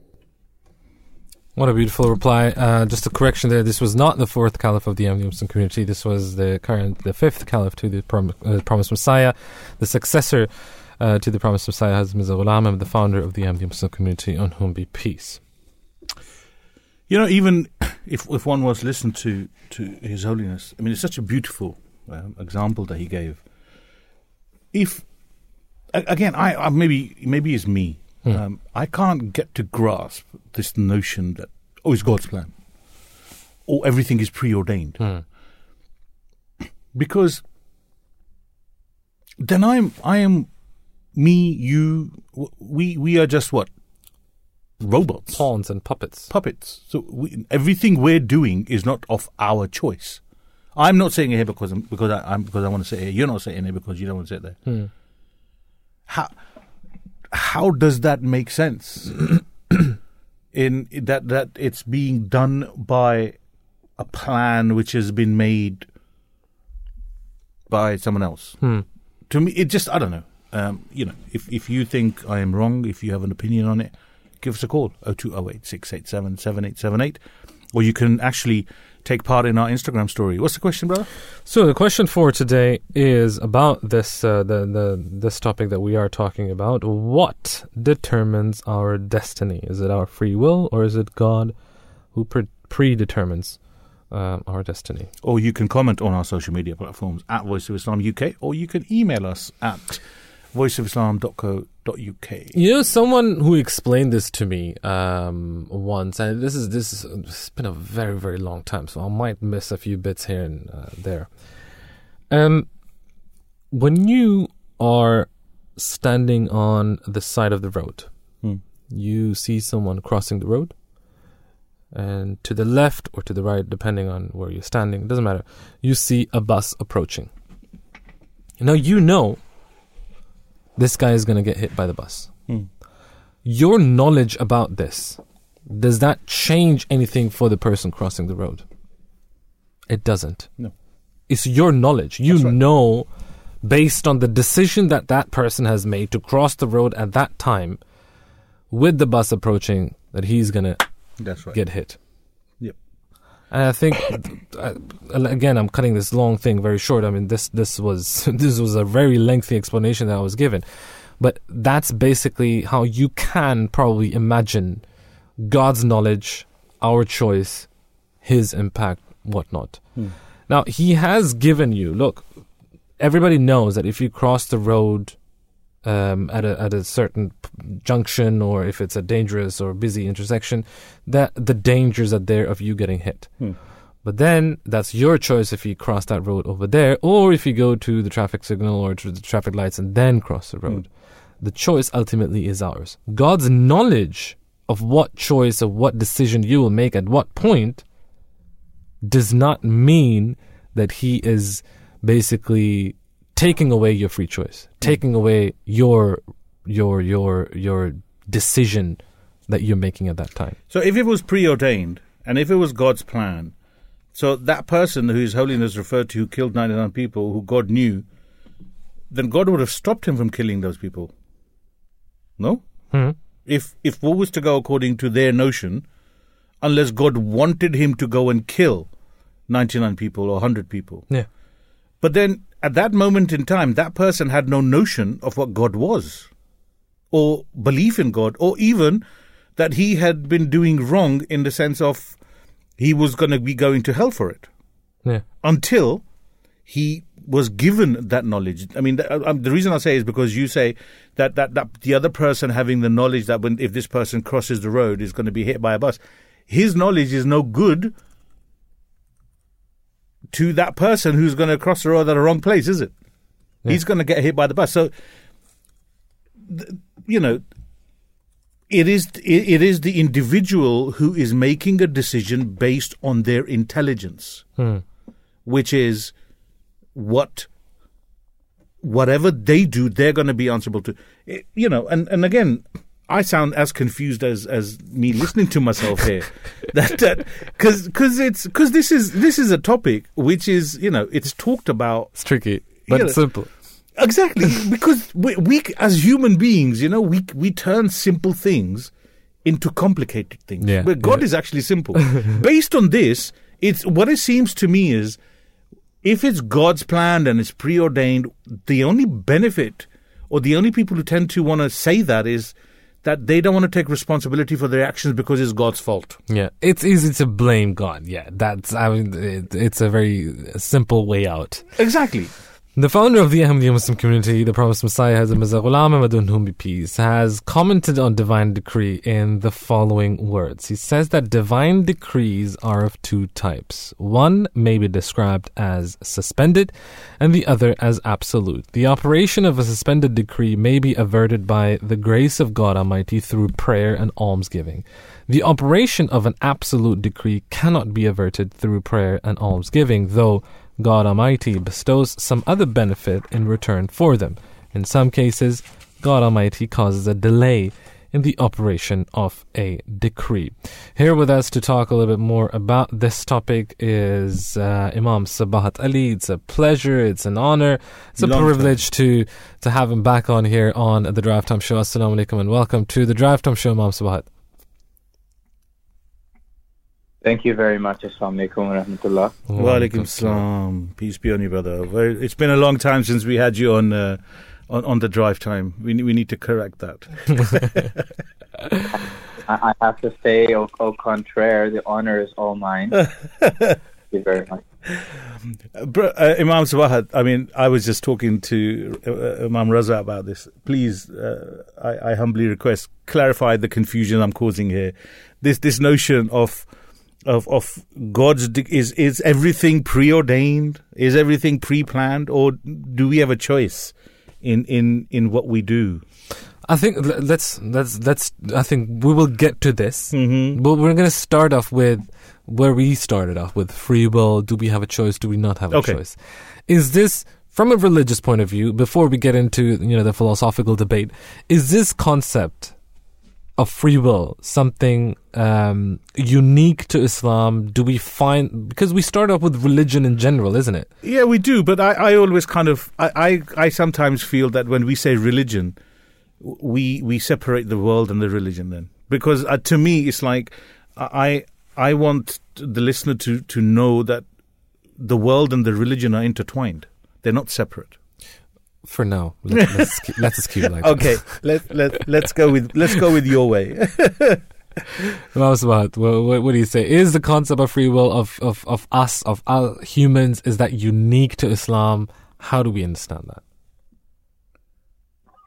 Well, um, this is not an easy question, and I think it's it's really great that you guys are taking on such a an elephantine subject because it is something that really has spelled uh, disaster not only for religious people but even you know atheistic philosophers and whatnot. So it's something important, and and from an from a strictly you know scriptural perspective, historically all major religions have um,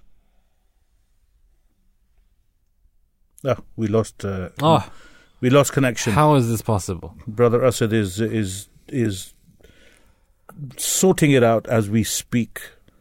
Um, but uh, before we, while we try and get Imam um, Imam Sabahat back, um, is is is that? I mean, the question I ask Imam Raza, um, we is is it important to to signify or to to kind of um, look at things just from a religious basis, or you know, when I always talk about, well, it's got to be intertwined. Well, well, why not? Why not? Look, our our uh, when you say intertwined, then what what's wrong about it? Doesn't I mean I, I don't see um I mean we're not this is not, not we're not debating here. No, no. I, I don't like from I- my I'm from actually my, asking here. From my point of view. If you look at it through the lens of let's say Islam or religion, Hmm. Well, religion was was given to mankind to explain life. I agree. I agree. The- And and and yes, I agree with you wholeheartedly. My only, uh, the, the only my reservation I always have is that in today's day and age, when people separate or use the word religion, it suddenly it's a it's like um, it's a no go area. Hmm. But let's go to let's go back to Imam Sabahat. We've we've managed to get him back. Assalamu alaikum. Alaikum, sorry. Well, I think that was an opportune swing of the pendulum because we're talking about whether things are, to what extent things are predestined. uh, I guess that was a better response than I could have given. Um, yes, the, both of these aspects uh, uh, exist um, in parallel, and they have to. Um, the the main kind of kerfuffle here that I've found across whether they're they're Christian theologians or you know atheist, strictly atheistic philosophers, or even within the religion of Islam, or all major religions, seem to kind of pivot around the same points, and that is, uh, as I understand it, this this false impression that there is some contradiction between the will of God um, and the will of human beings. Uh, not contradiction insofar as that human a human being may want to take his life in one direction while God Almighty intends something else, but the idea that we are able to independently, as an independent consciousness, pursue a course of our own volition, um, as against, you know, God Almighty actually has pre-planned everything, He's decided everything, or He knows everything. Therefore, somehow His knowledge of what will happen in the future has direct implications on my actions, which is another, you know, logical fallacy. Um, so they they both coex- coexist, and across all major religions of the world, that really is what religion has been all about: the will of God and human beings, and their their very our very human struggle to conform our will to the will of God, which in itself demonstrates that yes, we have a consciousness of our of our own. Mm. See this this this idea of it's it's such a deep topic, and and and and Imam Sabahat is correct that it's it's it's something that we're looking to tackle. So my understanding is so we always talk about God being all knowing. So that free Correct. will has been given to us by the one who's all knowing, is it not? Yes, absolutely. and that's where kind of everything changes and gets confused because when people talk about well god has preordained it well if god had preordained it he wouldn't have given us free will Precisely. Yeah. Yeah. or or am i getting it wrong here No, I mean you're right. I think this is you know, Einstein once said that uh, it takes. Uh, he, uh, for- forgive the mm, crudeness, but just quoting Einstein, he said any idiot can take um, something simple and make it sound complicated. but it takes a true genius to take something complicated and make it sound simple. and we in the Ahmadiyya Muslim community are very fortunate to have who we believe to be the divine, divinely appointed worldwide heads of the Ahmadiyya Muslim community, or what we call the Caliph. And in 1919, the second uh, Caliph of the Ahmadiyya Muslim community delivered a one of his many magnum opus level speeches, and it was precisely on this and what he what he did in that speech. and I've spoken to, I really lost count the number of um, philosophy minded or atheistic, uh, atheistically inclined individuals in light of that speech of his, which is published. It's called, called Ilahi, uh, which is very difficult to translate into English, but roughly translates to the idea of, of um, predestination in relation to God. And in it, he has explained, as you said, that this is an, a mammoth sized topic. And because people have not been able to make sense of it properly, it has had very dire implications on the faith uh, and the fates of entire nations. Mm. Uh, for example, you know, in, in many of the subcontinent subcultures, it's very common to hear um, people say that, oh, you know what, something happened. Something, for example, an individual um, contracts some illness, or let's say comes down with diabetes or something like that. That person saying, oh, well, you know, it was the will of God, what God intended. But actually, now we have come to understand that there are things, not for every type of diabetes, type 1, type 2, but certain types of diabetes, we have actually great control over what we can do. That's why doctors tell us that look, you're on this course, your your your blood sugar levels are quite high, and you're just on the border. Many of us have heard that in relation to some family member or another, especially belong to the you know Indian subcontinent. It's so it's so common. Yeah. So this is the example I would take that when it comes to free will, the fact that there is judgment articulated in all of the major scriptures is a great proof for the fact that we must need half free will because without the idea of free will, there can be no judgment. Otherwise, God Almighty is just passing judgment on himself. So that would be an absurdly contradictory notion.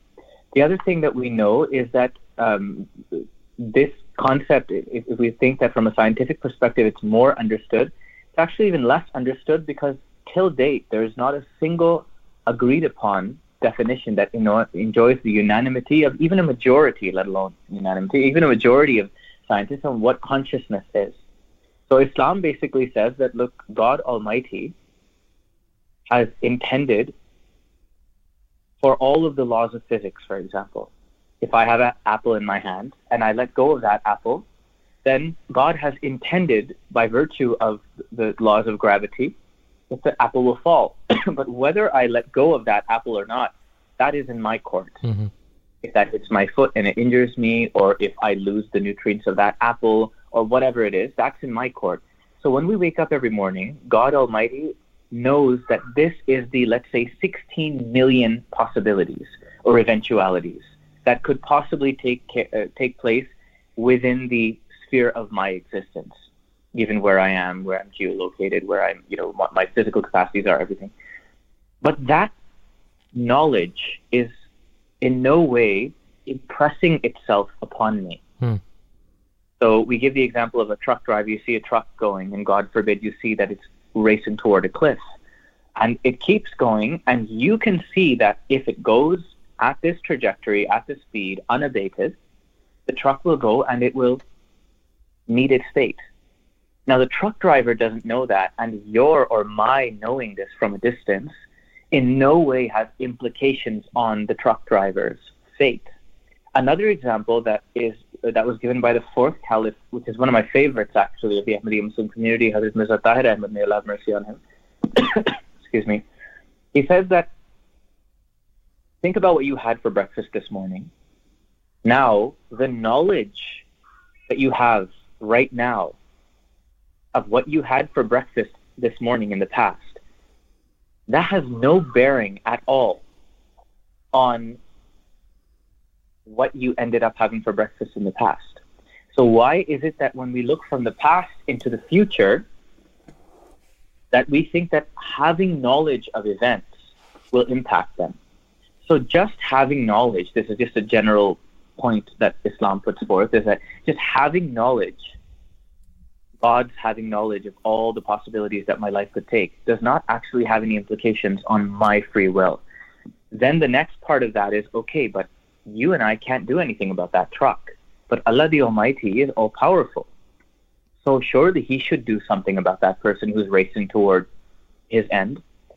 So that is also presupposed by misunderstanding other attributes of God. And I'll close this question with this because it's not true that God Almighty does not intervene. Yes, the decisions we make are our own, but He is constantly guiding us. That's why the word taqdeer that's used comes from the word qaddara, which means that God ascertained, He determined, and instilled all of the qualities of every single particle of this universe, what it's capable of, whether a biological complex organisms or, uh, you know, um, anything simpler than that, let's say a subatomic particle.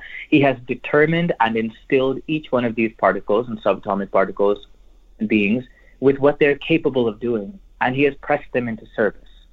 But he has not left them completely suspended and that is why it's it, it is such a a uh, really a, a, a, stroke of genius of the Holy Quran that the Holy Quran's language does away with any allegations on this front and says, "Alladhi qaddara fahada," that Allah the Almighty first determined the the limitations and capacities and every route that everything can take, but after that instilled it with guidance so that each person, if he's going off track or she's going off track in life, or any particle is going off track, there are any number of opposing forces to try to keep them and encourage them to stay in a lane that is optimal for them. Wonderful. So, okay. So the predetermination is not. So God's predetermination would be the law of nature. W- would that be Part wrong? Of that, yes. Part of that. So, Part so, of that. and God has said that within that law or within that part of, say, law of nature, using that as a segment, you have your free choice, your free will to do what you want within th- those parameters that He has set. Yes, I, I would just add a, a, a, footnote. I think that's very well said. Um, just a footnote would be because you know some people consider a certain activity against the law of nature, but that doesn't mean that we can't actually exercise it. The idea of a law that God has set, the inviolable laws from God's perspective, intended from God, those are the ones that obviously the Creator has set, and so the creation cannot breach. Hmm. But within the sphere within the sphere, just to clarify, because when we think of laws, you know, they change all the time, whether they're, they're sociological laws or even what we call scientific laws. Our understanding of the, that evolves. So, hmm. Interesting.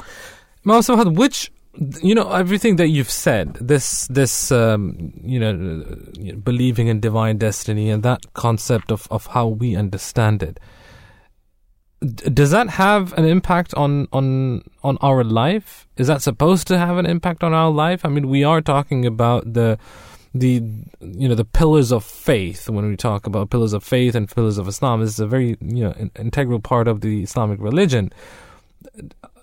Does does that have an impact, or is is, is supposed to have an impact on, on, on, on a believing person's life, you know, day in day out?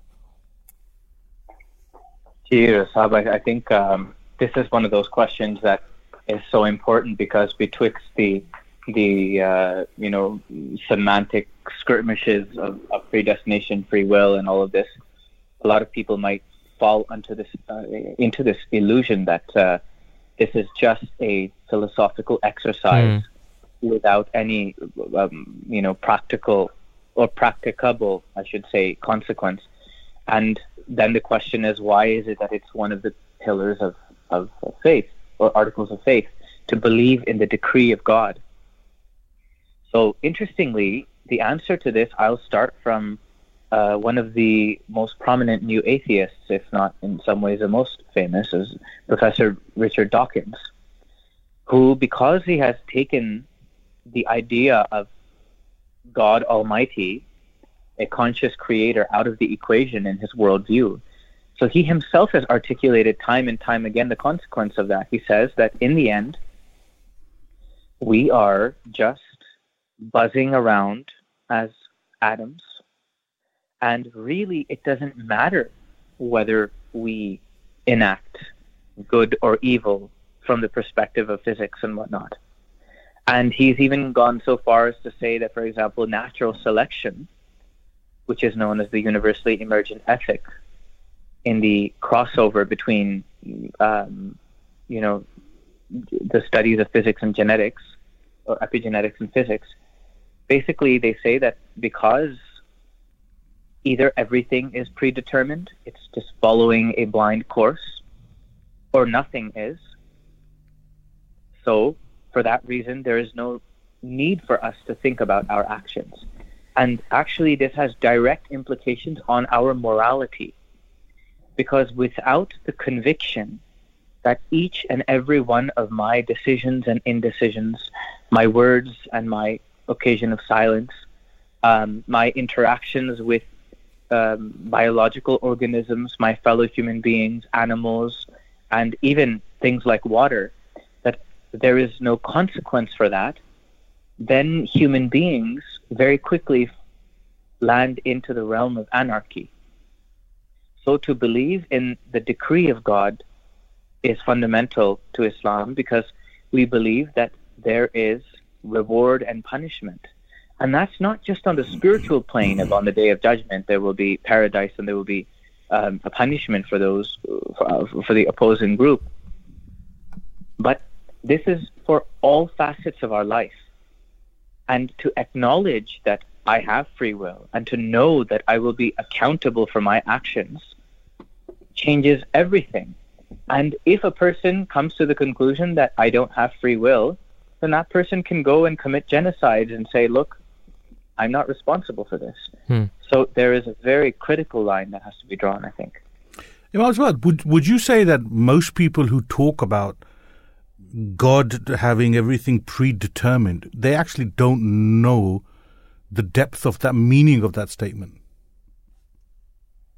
I fully agree. I fully agree. In fact, just yesterday there was a youth who called me, mm-hmm. and we had about, ironically, an, an hour-long discussion about just this topic because Allah the Almighty is described in the Holy Quran not only as Al Al Alim, the one who knows everything that could possibly happen, and also everything that will eventually happen with perfect knowledge, but He's also Al Khabir, the one who is perfectly informed of everything as it is happening. And this is an important distinction because the question is that look, if God already knows um, about what I'm going to do, and let's say I'm, God forbid, going to do- go down a path that is injurious in any way and ultimately spells disaster, then why doesn't God do anything about it? That's the real question. Mm. And again, I would take it back to the fact that Allah the Almighty does do things about it.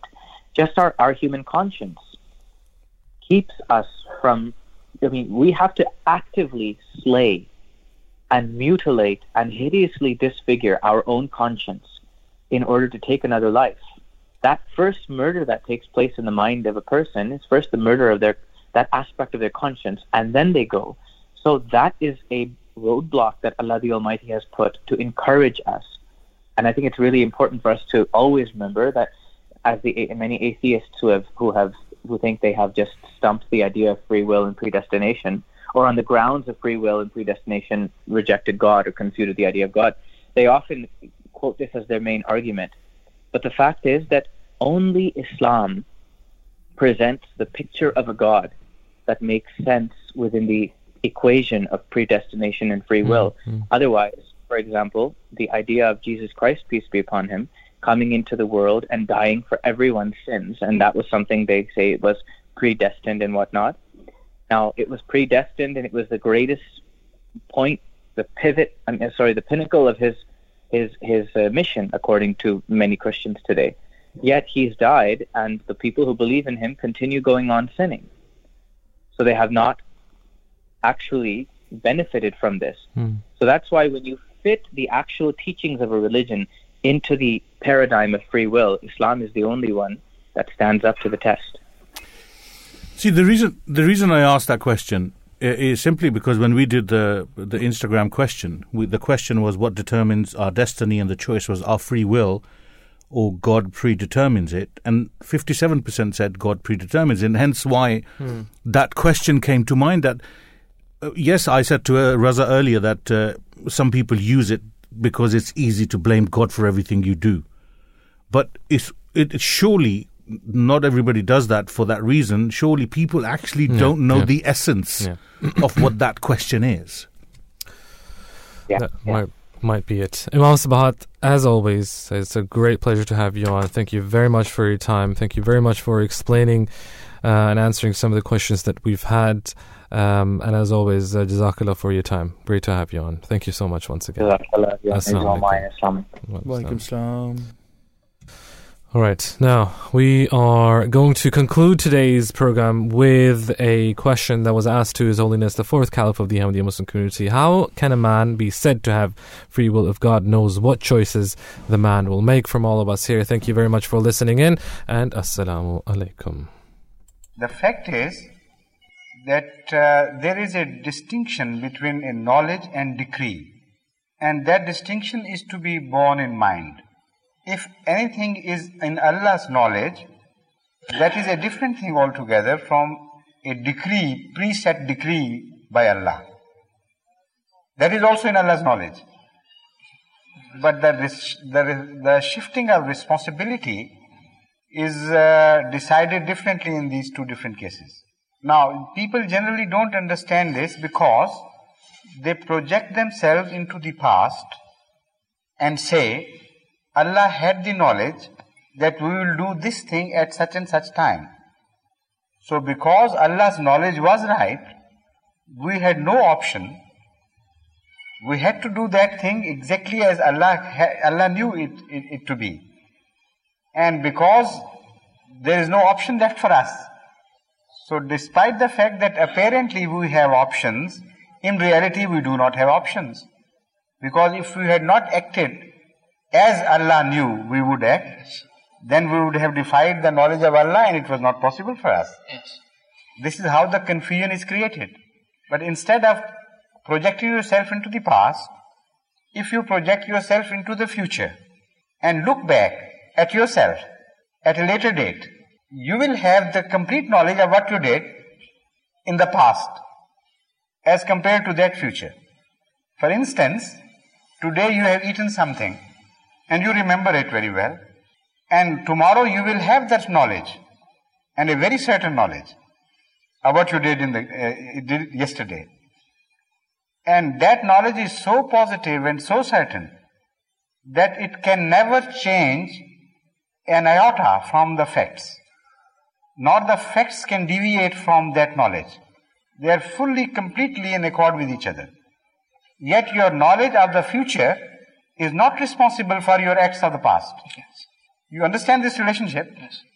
And if that knowledge was shifted to the past, still it will have no bearing. So knowledge has nothing to do with their acts. It is only the decree and willful uh, decision about one's actions uh, which uh, uh either do things or undo things. And these willful acts are responsible. But knowledge as such is not responsible. Because Allah's knowledge precedes you, so you are confused. But Allah's knowledge apparently in terms of times precedes. But in reality it is not perce- it, it does not precede. It results from what you might have done. It is born out of what you did, did in fact. So, Uh, it is a child in, in that way of the realities. If you had not done that, Allah's knowledge would change accordingly. If at the last moment you have decided to do something else, you can do that. But Allah's knowledge would change accordingly. So because that knowledge precedes, so you have that confusion. So when they apply the same situation to you yourself, with regard to your knowledge about what you have done, then you will realize that your knowledge is not responsible for the actions, despite the fact that the actions cannot be changed and the knowledge is perfect. See. Right. Thank You understand? Very, yes. Thank you very much. So, You, do you understand? Satisfied or not? Have you been able to understand this, this difference between knowledge and decree or not? well, I'd like to continue, but uh, So you repeatedly listen to this case, this, this cassette because I have come across some very hostile atheists with the same question. oh, And uh, you, of course, I am not bracketing you with them, but I am just quoting this to satisfy you that although they did not be, want to believe in this, they thought this was the greatest weapon against the concept of God and against uh, the concept of decree and the freedom of action. Yet, after I spent a little time on the same lines, with the grace of Allah, they did not even return satisfied, but they said it in so many words. Now we follow this point. So because I've tried it already on hostile ears, so it should not be difficult for you to understand, but it's rather difficult to make this distinction, this fine distinction. inshallah, hope. Thank you very much.